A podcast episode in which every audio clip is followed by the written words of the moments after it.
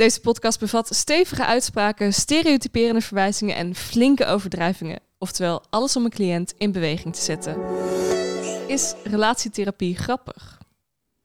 Nou, het kan zeker heel grappig zijn. Uh, het kan ook heel erg verdrietig zijn en moeilijk. En je kunt helemaal vastlopen.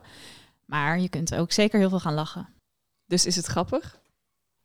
Ja, als je in een iets uh, in een fase zit dat je iets meer uh, naar elkaar kunt kijken, dat je elkaar weer kunt lichten. Dat ligt gewoon aan hoe het tussen een stel is op dat moment. Dus als ze echt diep in de penarie zitten, er zijn erge dingen gebeurd, nou, dan ga je niet meteen lachen natuurlijk als op een gegeven moment het wat losser gaat en je pakt er een situatie bij die best wel triviaal is, zoals een, uh, een bordje op het aanrecht of uh, dat de boodschappen niet goed zijn gedaan en ze kijken elkaar aan en ze kijken op het bord wat ik heb uitgetekend over een kopje boven de afwasmachine, dan kunnen ze soms daar ook wel om lachen. Dit is Humor op de Divan, de podcast waar we onderzoeken of je humor kunt gebruiken in therapie, coaching en andere hulpverleningsvormen. Adelke Vendel is specialist in provocatieve psychologie en gebruikt al jaren met veel succes humorinterventies in haar praktijk. Gewapend met uitdagende uitspraken stelt Adelke zich op als een warme plaaggeest. Ze gebruikt humor nooit ten koste van haar cliënt, maar altijd ten dienste van het probleem. Humor is het smeermiddel in de communicatie. Hey Adelka. Hallo Antoinette. Heb je nog iets meegemaakt? Ja, ik maak altijd mee. Ik heb natuurlijk praktijk. maar nu had ik iets heel leuks meegemaakt de, deze week. Ik ehm, heb een cliënte en uh, zij heeft best wel ernstig traumaprobleem. En eh, we hadden ons voorbereid van, nou, we gaan een stukje daarvan uh, ontrafelen, zoals dat zo mooi heet in psychologische termen. Ontrafelen is gewoon bekijken wat er zit. Ja, oké. Ja, ja, het verleden ontrafelen. Dat moet ik altijd schrijven in een soort uh, huis, huis, huisartsenbrief. Echt? ja, ja, ja, ja. Wat gaan we dan doen? We gaan het verleden ontrafelen. maar uh, uh, zij was zo moe en dat zag het niet zitten. En ze was een beetje in de klaagmodus. En het leuke was, als je dan provocatief werkt, dan zeg je daar ja tegen. Mm -hmm. En ik heb de hele sessie alleen maar, ze zei ik ben zo moe. Zeg ja, we gaan het gewoon. Weet je wat? Je gaat alleen maar klagen. Oh ja, zegt ze, mag het? Ja, en dan begon ze hoor. Over de buurman, dat hij dit en dat. En ja, ik zei, oh vreselijk. En dat je daartussen moet leven, wat erg. En dan is nou, dit ook al aangedaan. Naast dat, dat erge waar je voor komt, ook nog dit. Dus dan neem ik dat wel mee. Mm -hmm. En heb ik dus een uur lang alleen maar dat uh, geklaag bejubeld. En toen zei ik, nou, hoe was dit? En, en ik was totaal niet doelgericht. Helemaal geen doel, ik hoefde niks op te lossen, niks. Mm -hmm. En dat was voor mij heel fijn, maar voor haar ook. Zei, ja, het is wel leuk, want het voelt veel lichter. En toen dacht ik, goh, zonder doel kun je dus toch ook weer iets bereiken bij je cliënt. Gewoon de ruimte geven om te mogen klagen. Ja, en dat vergroten, wel, wel de humor erbij, hè? dus de uitvergroting en, en de absurditeiten opzoeken. En, en, en tot, tot op dat we hem zouden vermoorden. Ja, zegt ze, dat zou ik wel willen. en dan weer, oh nee, dat mag niet. Nou, van alles. Dat is zo leuk, zo bevrijdend. Deze keer op onze divan relatietherapeut Rosalind Meijer. Rosalind Meijer is een opgeleide psycholoog en relatietherapeut die haar nieuwsgierigheid naar mensen en hun verhalen heeft omgezet in een carrière als interviewer en coach. Ze heeft zich de afgelopen jaren verdiept in verschillende aspecten van de menselijke psychologie, communicatie, relaties, liefde en seksualiteit. Ja, uh, ik ben ook psycholoog inderdaad, uh, maar ik heb het ook coaching genoemd op het gebied van relatie, omdat dat wat laagdrempeliger klinkt. En mm -hmm. daar hoopte ik dan ook wat jongere stellen mee aan te trekken. Maar in principe psycholoog die ook coaching doet. En, uh, Wacht, maar waarom? Ja? Is, want uh, het nu al moeilijk, hè? Ja, nee, ja, vooral omdat als ik, ik denk altijd psycholoog, dat is goed. Ja. en uh, coach is dan iedereen mag zich na drie dagen coach noemen. Dus waarom zou je dan als je juist ja, psycholoog bent? Nagedacht. Ja, ik denk gewoon, ja, ik ben psycholoog die ook coacht. Mm -hmm. En um, ik denk dat, het, dat ik er uiteindelijk voor heb gekozen op het gebied van relatietherapie om het ook coaching te noemen, omdat ik het taboe wil doorbreken bij jonge mensen. Dus uh, als jij niet zo lekker zit in je relatie, je bent nog wat jonger en je hebt een beeld van relatietherapie is voor oudere uitgebluste stellen, mm -hmm. dan kom jij nooit aan de deur kloppen voor, uh, voor, voor relatiehulp. Dus dat was eigenlijk het idee daarachter. Maar het is eigenlijk gewoon, ja, ik ben relatietherapeut. Het is niet alleen coaching. Nou, ik kan me dat wel voorstellen, want coaching. ehm, ja, ik bedoel, ik, eh, wat is het verschil? Er zijn wel wat verschillen, die, die, die ben ik nu ook aan het beschrijven in mijn artikel. Ik bedoel, het is, therapie is ook wat meer naar het verleden gericht. Maar kijk, eh, eh, relatietherapie is sowieso wat meer in het heden. Ja. Alhoewel, jij gebruikt EFT, dus dan kijk je naar hechtingskwetsures natuurlijk. Emoties, dus emoties. Ehm, nee, ik snap dat wel. Dat, het gaat erom dat, dat mensen de plek vinden. En relatietherapie, kan ik me voorstellen, heeft voor veel mensen nog zoiets van... oh, het is heel zwaar. Ja, en het is ook preventief bedoeld. Dus ook de coaching in relatietherapie eh, staat ook voor stellen die dus nog niet super diep in de penarie hoeft te zitten. Dus daar, de coaching is ook in dat weer wat meer van, van 1 naar 4 in plaats van min 3 naar 0 bijvoorbeeld. En hoe gebruik jij eh, humor? Ja, nou, niet heel bewust. Het is niet, ik ga nu een goede grap maken tijdens de sessie. Maar ik denk wel dat ik het eh, zeer regelmatig gebruik, omdat het gewoon de therapie vaak wat lichter maakt. Ehm, je moet het natuurlijk een beetje aanvoelen. Eh, bij individuen nou, gaat, voel je wel of je een bepaalde dynamiek hebt dat je soms grappen kunt maken. Eh, maar als iemand super verdrietig is of een stel zit echt, nou, ze zijn heel erg boos of heel erg verdrietig, dan ga ik niet op dat moment nou, het zou misschien kunnen als het een goede grap is, maar soms valt dat dan ook verkeerd. Hè? Dus ik denk dat ik onbewust uh, het wel regelmatig toepas en dat het het ook wat luchtiger maakt. Geef voorbeelden. Geef voorbeelden. Uh, jeetje. Uh, nou, ik, ik doe geen provocatieve coaching, want daar heb ik natuurlijk nog zelf geen ervaring in. Maar ik had laatst, ik kan wel soms een beetje uitdagen. Dus dat ik dan, nou, van oké, nou niet te lief zeg maar. Dat ik wel gewoon scherpe vragen stel. En dat laatst ook een cliënt zei, oh, je bent best wel bot. Dat vind ik echt chill. en, en, dat ik toen dacht, oh, ben ik bot? En toen dacht ik, ja, ik denk dat het gewoon door die manier van vragen stellen dan was. Dat ik gewoon even dacht, even op scherp. Ja. Mm -hmm. um, en verder... Bedoel je nou dat je weg wil bij deze slappe zak? ja. Ja. Zoiets. Ja. Ja. Ja.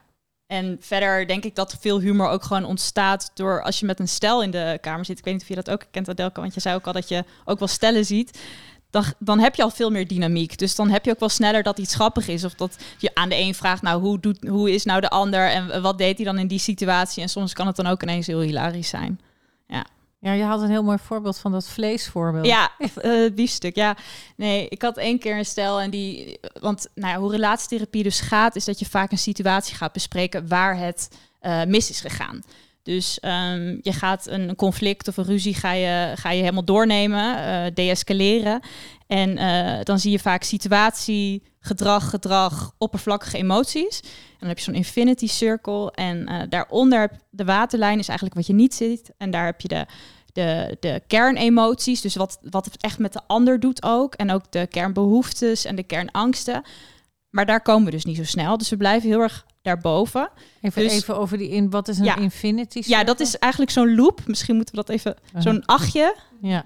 Omgekeerd. Daar blijf je de hele tijd in. Ja, en dat, dan, je hebt dus emoties die je ziet van elkaar boven, emoties die je niet van elkaar ziet daaronder. Um, en je bespreekt dus een situatie die staat ook boven de waterlijn. Want dat is ook iets wat je samen ziet en wat er gebeurt. En nou, in dat geval was dat deze keer uh, dat iemand boodschap had gedaan, maar dat de, dat de biefstukken niet gelijk waren van een stuk. En uh, die man komt thuis, die denkt, ik heb, ik heb mijn best gedaan, ik heb boodschap gedaan voor ons. En die vrouw die zegt, nou, hoe kun je dit nou doen? Hoe kun je nou niet gelijke biefstukken kopen? Dan worden ze toch niet tegelijk gaar? En nou, zo. En ik keek ze aan en ik tekende het uit op het bord. En op een gegeven moment keken we elkaar met z'n drieën aan. En we dachten, waar gaat het eigenlijk over? En dat is het grappige, want het gaat dus om hele triviale dingen. Maar het gaat uiteindelijk niet om de inhoud. Het gaat niet om dat stukje biefstuk. Het gaat niet om die boodschappen. Het gaat om dat hij um, geen rekening houdt met wat zij nodig heeft op dat moment. Dus zij, het gaat over dat uh, iemand zich misschien heel alleen voelt in uh, ik doe het ook nooit goed of ik, ik, doe het altijd wel voor jou en jij denkt houd geen rekening met mij hoe belangrijk het voor mij is en ik kook eigenlijk ook altijd en ik heb het gaat eigenlijk over diepere dingen als ik het zo ik weet niet of ik het nou Ja. zo even snel helder uitleg, maar Ja, altijd. Het gaat over de uienschillen, de ja, kopjes. je denkt dat het eh, daarover ja. gaat, maar het gaat uiteindelijk van ik sta er alleen voor, de Ja. ander denkt niet aan mij. Ja. Eh, dus daar ga je uiteindelijk naar afzakken. Maar dat heeft wel wat tijd nodig. En, en dat doe ik dus met die provocatie. En dat is leuk, want dan vullen we daarin aan. Want we, we hebben dezelfde, we willen dezelfde uitkomst. Dus dat mm, eh, dat ze dus naar die diepere emoties gaan. Waar gaat het nu eigenlijk over? En dan vergroot ik dus heel erg uit. Dan zeg ik, ja, dat lap vlees. Ja, maar dat, dat, dat is gewoon expres. Want daarmee wil jij gewoon laten zien dat jij meer bent. Je wil ook meer werk geven. Nee, dat, dat zie ik wel. Dat is, en, da- en daarmee, want jullie gingen in de lach schieten, maar soms schieten mensen ook niet in de lach en blijven ze in dat triviale stukje hangen. En dan kan het heel goed werken om dat stuk helemaal uit te vergroten. En ze schamen zich soms dan ook wel eens een beetje van ja, het ging inderdaad. Of ze, dan brengen ze zo'n voorbeeld in natuurlijk. En dat maakt het ook al wel grappig. Hè? Van ja, Ja. eh, de was zat nog in de, af, in de wasmachine. Of eh, gewoon hele zullige dingetjes. Dat ze dat dan moeten benoemen dat daar dan een ruzie over was. En als we het dan uittypen, is het heel logisch dat daar ruzie over was. Maar als Ja. je het zo in het begin moet opnoemen, dan denk je ja, is dit nou waar wij ruzie over maken? Ja, ja. Nee, dat, eh, dat herken ik wel, ja. Maar het lijkt me best wel een stap voor mensen om dan met deze lijkende triviale dingen naar een therapeut te gaan. Ja, ze, ja, ze voelen natuurlijk wel, daar is iets eh, fundamenteels aan de hand. Bijvoorbeeld, er is ook geen activiteit meer in de slaapkamer. Of ze katten elkaar alleen maar af. Dus. Ja, een verwijdering. Het, het- de hulpvraag in een intake is ook niet... mijn vrouw of mijn man heeft de boodschappen niet gedaan. Natuurlijk niet. oh, daar zou ik dan mee beginnen. Ja. Dit is- heeft de Dit boodschappen is een voor jouw intake, Ja. inderdaad. Nee, maar eh, de hulpvraag is vaak... we zijn een machine, het gezin is een machine... eh, we maken weinig tijd voor elkaar vrij... we voelen verwijdering, we hebben minder behoefte... of er is een verschil in behoefte qua seksualiteit... Ehm, we willen weer emotioneel verbonden zijn met elkaar. Dat soort dingen. Dat zijn vaak de dingen waar ze aan willen werken. Nou, jullie zijn allebei, eh, hebben jullie, eh, geven jullie ook relatietherapie. Ehm, de een eh, ongeveer de helft van de ander qua leeftijd. Ja, zeker. 52 procent. 30. Oh, oh, dat valt het mee. Zie je dat mensen anders reageren omdat jij natuurlijk al een gezin hebt, en zelf een relatie en familie en jij pas 30 bent? Ehm, zien jullie daar verschillen in? Wat merken jullie? Nou, ik, ik ben op mijn 28ste begonnen als relatietherapeut. En eigenlijk daarvoor vond ik het ook al super interessant. Maar dacht ik altijd, nou, ik ben veel te jong en wat weet ik nou? Ehm, maar toen ben ik toch die opleiding gaan doen, omdat ik dacht, ik vind dit gewoon zo interessant. Ik wil hier gewoon veel meer over weten. En toen moest ik daar wel echt even doorheen. En toen ben ik een half jaar eerst intakes gaan doen. Toen ben ik me eerst gaan richten op jonge stellen, zodat ik dacht, nou, misschien is het goed om daarmee te beginnen. Maar inmiddels zie ik ook mensen van in de 50, in de 60. En eh, ben ik me heel erg van bewust dat ik een therapie toepas. En dat zij daar wat aan hebben. En niet per se aan altijd aan alle levenservaring die iemand meebrengt. En nou vind ik dat ik best wel wat levenservaring heb. maar snap je dat, eh, dat, dat, het, dat is wat je doet? Want je helpt ook mensen. Ik werk ook als psycholoog en ik help ook mensen met eh, trauma of met een depressie of met angst. En ik heb ook niet altijd alles meegemaakt op dat gebied. Dus ja, zo kan ik het wel voor mezelf. Dat ik, me, dat ik er niet eh, zelf ongemakkelijk van word als ik een veel ouder stijl heb. Maar tuurlijk is het soms wel eens lastig. Ja. Nou ja, dat, dat- dat geldt natuurlijk voor mij ook. Ik heb ook niet alles meegemaakt waar mijn cliënten mee komen. Maar ik merk wel, naarmate je ouder wordt...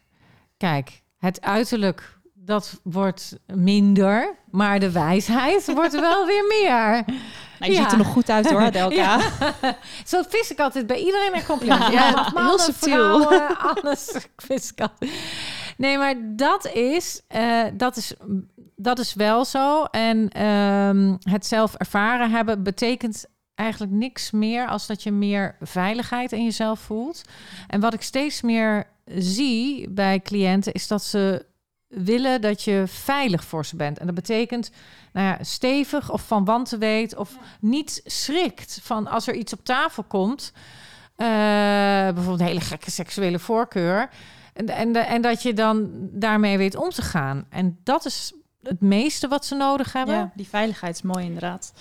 En eh, daarnaast voel ik mezelf heel veilig, want dan herken ik dingen van stellen en dan denk ik, oh ja, en dan, nou, dan breng ik dat ook in. Dus dat maakt het makkelijker in die zin. Maar eh, ik heb ook niet alle trauma's meegemaakt die mijn cliënten hebben, maar ik kan me heel goed inleven. En, en dat, ja, dat kan jij ook, omdat je gewoon door opleidingen gevolgd hebt. Ja. En je moet natuurlijk als relatietherapeut ook meervoudig onpartijdig zijn. Dus het is ook heel belangrijk dat je beide het gevoel geeft dat je er voor hun bent. En dat je echt kijkt naar de relatie. Tenminste vanuit EFT, waar ik in ben opgeleid, kijk je echt naar de relatie is mijn cliënt. Dus wat er tussen jullie gebeurt, de, daar gaan we op inzoomen. Maar het is niet dat jij of jij de schuld krijgt. En soms denken mensen, ik ben hier bij mijn partner, want daar is iets mee mis. En dat vind ik altijd wel grappig, dat ze dan denken, oh ja, er is iets mis met de ander. En op een gegeven moment kun je inzien van, nee, wij doen samen iets waardoor we elkaar niet kunnen vinden. Ja, ja. en dan provocatief. En dat is gewoon heel leuk, want, Ja. want dat is, want kijk, er zijn meerdere wegen die naar Rome leiden. Hè? Ik bedoel, dit, dat is helemaal oké. Eh, maar ik, ik vind het gewoon leuk om een beetje te spelen en te plagen. En het geeft gewoon wat extra's als je dan eh, de mensen zegt van ja, inderdaad, de man is sowieso altijd de schuldige. Hè? Dus die, die, die voert nooit een, eh, een moer uit. De vrouw moet altijd aanjagen. En, en dat vind Ja, ik dat heel leuk. toch wel?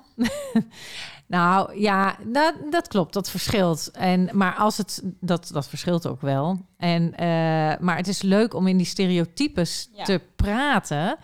En dus wat jij zegt van ik, ik zorg ervoor dat ik heel erg onpartijdig ben. Wat, wat ook heel goed is, zorg ik ervoor dat ik juist heel partijdig ben. En daardoor weer onpartijdig. Ja. Omdat, ja, in mijn hart ben ik onpartijdig. Want als ik dat wel ben, dan kan ik geen goede therapie bedrijven. Als ik echt denk, de man heeft het gedaan, weet je wel. Dan kan ik ook nooit de vrijheid hebben om het schapje te maken. Ja. Dus dat is, dat is wel leuk, zo hier hoe we zitten. Omdat jij natuurlijk zegt van, nou ja, ik gebruik humor. Maar het is niet, zeg maar, iets wat ik dagelijks doe. En dat is heel mooi om dat zo uit te leggen. Hoe beide eh, varianten, ja, wat het dan geeft eigenlijk. Ja. En Zeker.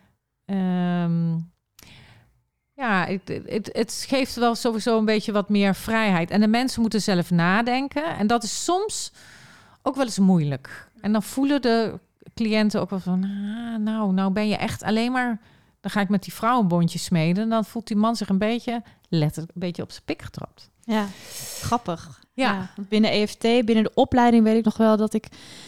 Nou, ik weet niet, maar daar was alles heel erg uitvergroot. Dus daar had ik echt het gevoel... Ik vond het heel spannend om daar... Je doet het het rollenspellen namelijk bij EFT. Ja, want waar staat EFT Ja, voor? emotionally focused therapy. En het is berust op de hechtingstherapie, of eh, hechtingstheorie. Maar het gaat heel veel over de onderliggende emoties ook. Mhm. Binnen eh, mijn relatietherapie moet ik de hele tijd, heb ik ze nog aan boord? Zijn ze allebei nog aan boord? Of is één al afgehaakt? Dus je bent heel Ja. erg met z'n allebei bezig. Maar jij zegt juist, binnen provocatieve relatietherapie ga je juist misschien juist dat bondje smeden om iets op te wekken bij de ander, waardoor die het inzicht krijgt van hoe raar is het eigenlijk dat... eh, of dan ziet hij in hoe absurd misschien sommige eh, patronen tussen hun zijn. Ja, of zelf een patroon. Eentje is een keer stampvoetend weggegaan. Maar dat was Mhm. heel goed. Want later realiseerde zich... oh ja, dat gebeurt er dus bij mij. En dan ga ik ook weer naar die kernemoties. Want die hechting, dat is natuurlijk wat je van vroeger hebt meegekregen. Mhm. En, en daar word je door je partner steeds door op de snuffert gedrukt. Die, die doet ook een beetje hetzelfde met jou als je ouders deden. En daardoor Ja. krijg je die pijn. En ik doe dat eigenlijk ook. Dus ik zoek een beetje de pijn op. Mhm.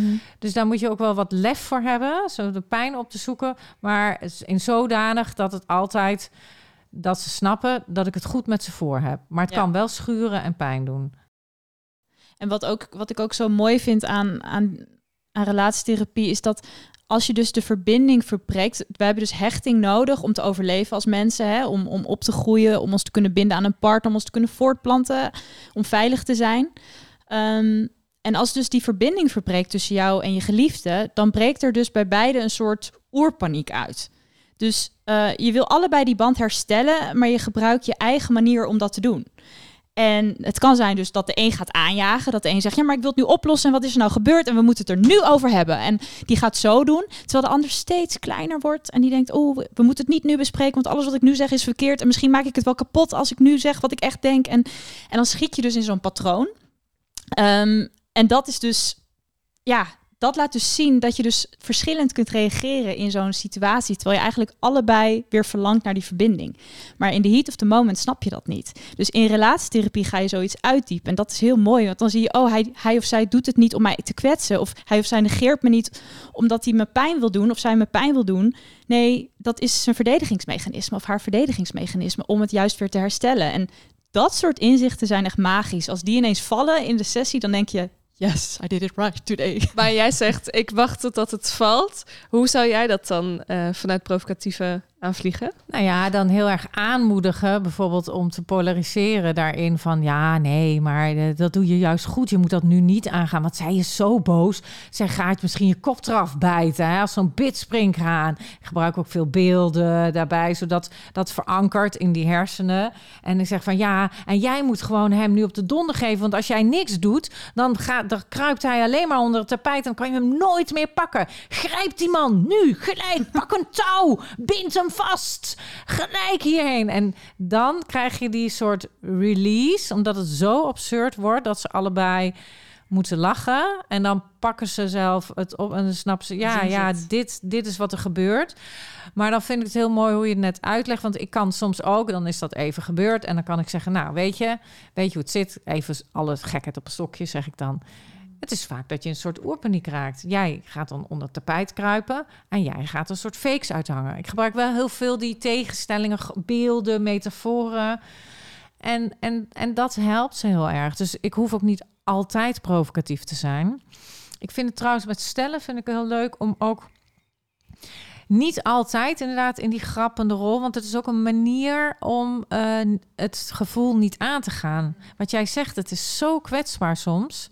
Dat ik ze ook veel met elkaar even laat staan, in de ogen kijken. En ze bijna een beetje souffleer ook. Want dan zeggen ze, ja, ik vind dit niet leuk. En dan doe ik mijn hand op hun schouder en dan zeg ik, zeg maar, dat raakt me heel erg. En ik heb daar verdriet van. En dan Mm. leer ik ze zo eigenlijk bijna door een soort souffleren Ja. te vertellen wat ze echt raakt. En dat is eigenlijk niet provocatief. Nee, en dat is wel, ja, is wel vaak wat eronder zit. Hè? Dus dat je erboven, boven de waterlijn, wat je bij elkaar ziet, is vaak frustratie, boosheid, irritatie naar elkaar. Maar daaronder zit inderdaad vaak verdriet. Of ik sta er alleen voor, ik mis je. wa- Waarom gaat het niet meer goed tussen ons? Ik ben bang dat je me verlaat. En dat soort gesprekken, hoe vaak voer je die nou met je partner? Hoe vaak durf je af te zakken tot dat niveau? Dat is inderdaad zo kwetsbaar. En heel mooi werk, vind ik. Heel dus mooi, daarin is ja. het heel bevredigend. En, dat het, en het veilig, hè? In relatietherapie voelt het ook veilig om zoiets te kunnen doen. Want Ja. thuis is het heel lastig om daar zomaar met z'n tweeën even te komen. Ja, dan schaam je, maar ook daarin, dat, dat moet je ook leren. Ze moeten het zelf inderdaad leren, maar, dat, maar het is goed dat het aangegeven wordt. Ik laat ze ook wel eens tegenover elkaar zitten. Of, eh, ja, dat doe je misschien niet zo vaak. Ja, meer. En dan wil ik toch even kort het, eh, het, het onderwerpje seks aansnijden. Ja, maar dat moet. Dat is het belangrijkste, hè? Ja, In de zeker. relatietherapie. ja, hoe belangrijk is seks in relatietherapie? Nou, het was heel lang heel onbelangrijk. Dus eh, ik weet nog dat toen de eerste opleiding deed, was het echt van... Nou, ik had zes opleidingsdagen voor het eerste gedeelte. En dan was het laatste middagdeeltje ging eventjes over seks. En het was een soort van, lees dit maar even door en ga maar even met je groepje oefenen. Maar er werd nauwelijks iets over uitgelegd. En in de verdiepingscursus ging het er al meer over. En ook vanuit dat boek, eh, niet alleen vanuit EFT, maar ook dat boek van Kom als jezelf van Emily Nagoski. Over waar ga je van aan, waar ga je van op de rem. Eh, dus daar werd al wat meer aandacht aan besteed. Maar ik denk dat binnen relatietherapie, dat raakt zo vaak seks en, en, en geen zin hebben of moe zijn of geen verbinding voelen. En hoe werkt dat nou tussen stel? Dus ik denk dat het er nog veel meer over mag gaan. Ja, Het is eigenlijk net als geld.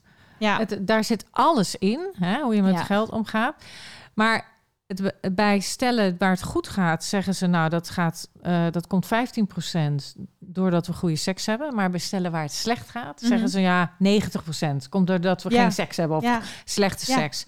Dus, dus seks is in zoverre niet. En dat zeggen mensen die veel geld hebben eigenlijk ook wel. Zeggen ze ja, geld is niet zo belangrijk. Maar als het er niet is, heel belangrijk. ja, ja. maar er zitten vaak andere zaken onder. Ja. Want je kunt ook gelukkig met elkaar zijn en het accepteren en minder hebben. Alleen er zitten vaak allerlei problematieken onder. En wat ik vooral denk ik belangrijk vind, eh, wat ik in, in stellen, wat ik heel erg belonend vind, is om mensen mee te nemen naar de wondere wereld van die hele seksualiteit. Er is zo'n wereld te winnen. Ja. We hebben zo op ons netvlies. Ja, eh, porno, dat kun je gewoon zien. Dat is prima en, en fijn. Maar eh, Tenzij je te veel doet, hè? ja, dat, dat, Dan krijg je weer, als je overgestimuleerd wordt, dan krijg je dus op een gegeven moment dat mensen juist eh, erectieproblemen bijvoorbeeld krijgen, omdat de seks met hun vriendin te mild is. Dat heb je ook weer. Ja, ja, dat ook dat in doorschieten in seks. Nou, dat zie ik zeker. Dat zie ik zeker veel. Dat, dat, eh, dat er gewoon steeds hogere eh, opwi- eh, rare opwindingsgraden moet nodig is. Bijna mensen. Ik heb wel eens iemand gehad die moest bijna zichzelf half ophangen om dan klaar Om die te komen. te hebben, ja. En nou ja, goed, iedereen zijn ding, maar het is wel inderdaad, het wordt steeds extremer. En eigenlijk moet je, maar eigenlijk moet je terug naar een soort meer mindfulness-achtige seks. Niet altijd. En, dat, eh, en heel geil zijn ook fantastisch en prima. Maar het moet zichzelf een beetje afwisselen. Want je, kun, je moet ook met elkaar kunnen zijn als je bijvoorbeeld verdrietig bent en even niet zoveel zin hebt. Maar dan kun je toch seksueel zijn. Dat betekent aandacht hebben met elkaar. eh, ja, eh, grappige dingen doen, maar wel elkaars lichaam verkennen of dat soort zaken. Ja. En er zijn ook gewoon zoveel mythes. En dat maakt het natuurlijk ook niet eh, beter. Zoals bijvoorbeeld dat er een libido is. En ehm, Wacht even, altijd- is, is er geen libido? nee, libido bestaat dus niet. Dat heeft Freud gewoon verzonnen ooit. Maar het gaat om mannen en vrouwen zijn in wezen even responsief voor seksuele opwinding. Alleen hebben ze gewoon een ander soort script gehad in hun leven, waardoor mannen vaker worden beloond op het gebied van seks en vrouwen minder. Dus in, de- in het brein, als je vaker wordt beloond, krijg je er ook meer zin in. Dus hoe worden En- mannen meer beloond? Nou, dan? die komen veel makkelijker klaar. Aha, dan worden ze beloond. En weten ze Door een orgasme te krijgen elke Ah, keer. dus en vrouwen ja, ja, groeien ja. op met Eh, ik doe het met een man of met iemand anders. Het kan natuurlijk, je kunt het met van allerlei mensen doen. Maar in dit geval met een man, het heteroseksuele script. eh, daar kwamen mannen eigenlijk altijd aan hun trekken en vrouwen veel minder. En het was een leuke bijkomstigheid. Dus die ontwikkeling is gewoon anders gegaan. Ehm, en het is ook bijvoorbeeld een, een, een mythe dat je altijd eh, zin hebt. Of dat je altijd maar zin moet hebben. Want je hebt eigenlijk alleen het meeste zin als je net verliefd bent op iemand. En dat is gewoon de natuur, voortplanting. Je wilt de hele tijd doen omdat je moet voortplanten. Maar als je langer bij elkaar bent, dan, dan is het gewoon anders. En dan, dan heb je niet spontaan zin. En dan hebben mannen dat misschien nog iets sneller dan vrouwen. Die zijn er wel makkelijker ontvankelijk voor om spontane zin te hebben. Dat is geen libido dan. Eh, nee, want we kunnen dus even... In principe hebben we evenveel zin. Alleen ehm, op een gegeven moment hebben we meer prikkels nodig om opgewonden te raken. Dus hoe langer we in een relatie zitten, dan hebben we gewoon meer tijd nodig om opgewonden te raken. Dus daar Ja, en, vrouwen hebben andere prikkels Ja. vaak nodig. Die vinden het ook vaak leuk. Sommige vrouwen vinden het leuk om te jagen. Dus als een man alsmaar beschikbaar is, dan denken ze, ja, ze hebben eigenlijk wel zin in seks, maar dan denken ze, ja, maar het is beschikbaar, dus dan gaat het zo, dan ga je dan weer van Gaat het af, verlangen weet je weg. wel? Gaat het van, en, en mannen denken, ja, maar hoe kan het nou? Want eh, je hoeft me je alleen maar uit te kleden en ik heb zin. Dus da, daar ontstaat dan al dat je van, van ja, jij bent niet oké en, en ik heb het zo. Maar dat is het natuurlijk niet. Je moet inderdaad, wat jij zegt, op zoek gaan van... hey, dat gesprek moet je eerst met jezelf of eerst met vriendinnen... en daarna met je partner. Van ja, wat vind ik eigenlijk aantrekkelijk? Want als deze vrouw die geen zin heeft... eh, weer een nieuwe partner krijgt... na die eerste twee jaar, gebeurt weer hetzelfde. Dan, dan vinden ze het allemaal Precies. prima. Of de man, hè? Dus dat is natuurlijk ook zo. En je hoeft natuurlijk ook niet. eh, Ik vind het ook altijd zoiets dat, dat mensen het gevoel hebben dat ze het steeds moeten doen, omdat het van ze verwacht zou worden in een relatie. Je, je, je moet seks hebben als je er zin in hebt, allebei. En je hebt niet altijd tegelijk zin. Maar ik bedoel, je moet nooit het gevoel hebben dat je het moet doen. Het moet wel leuk blijven, toch? Ja, dat moeten is heel belangrijk. En dat vind ik zo leuk. Want ik, heb, ik krijg een stel voor ogen waar, waar ik echt met stelligheid heb gezegd... nee, jullie moeten het elke dag. Nee, belachelijk dat je het niet doen en elke dag. En die gingen echt zo heel veel brouwen naar huis. Ik weet dat mijn man nog keek van... wat heb je met dat stel gedaan? Want we zitten in dezelfde pand. En die kwamen terug en die zeiden tegen mij de volgende keer... nee, Adelka, dat gaan wij niet doen. Wij willen dat gewoon niet. En ik begon, eh, ik begon een beetje te lachen en zei... ja, nou, vind ik... Ja, vind je dat goed? Ik zei, ja, nee, het lijkt me prima. Jullie moeten het voor... Oh, nou, wij waren echt de hele week bezig. En toen op een gegeven moment bedachten we... we willen helemaal niet elke dag. Maar dit is dus een andere ingang om hetzelfde te doen. Maar dat klopt, dat, dat moeten zit gewoon in de weg. En ik zeg dan ja tegen dat moeten. En dan geef ik een voorschrift. En dat vond ik zo leuk dat ze het samen... Ze kwamen echt als een soort... le- met z'n tweeën als een leger. Nou, wij gaan dat niet meer doen. Maar wat Ja, goed dan ook voor die band. Ja, Ja, voor hun band. Ja. Ja, ja, zeker. We gaan de therapeut even zeggen. dan zijn zij weer aan dezelfde kant in ieder geval. Ja. Precies. Ja, ja, dat vind ik leuk. Ja. Wat Ja. leuk. Ehm, zijn er nog dingen die je heel graag wil meegeven, Rosalind? Dingen die ik wil, heel graag wil meegeven. Nou, als relatietherapeut zeggen we vaak... de meeste stellen komen vijf jaar te laat. Dus zit jij nou in een relatie en voel je soms verwijdering? Of heb je het idee dat je partner niet helemaal begrijpt? Of denk je, nou, het zou, het zou leuk zijn om eens te onderzoeken... of het is misschien wel noodzakelijk om eens te kijken... hoe wij eh, onze relatie kunnen verbeteren. Ga dan gewoon relatietherapie doen.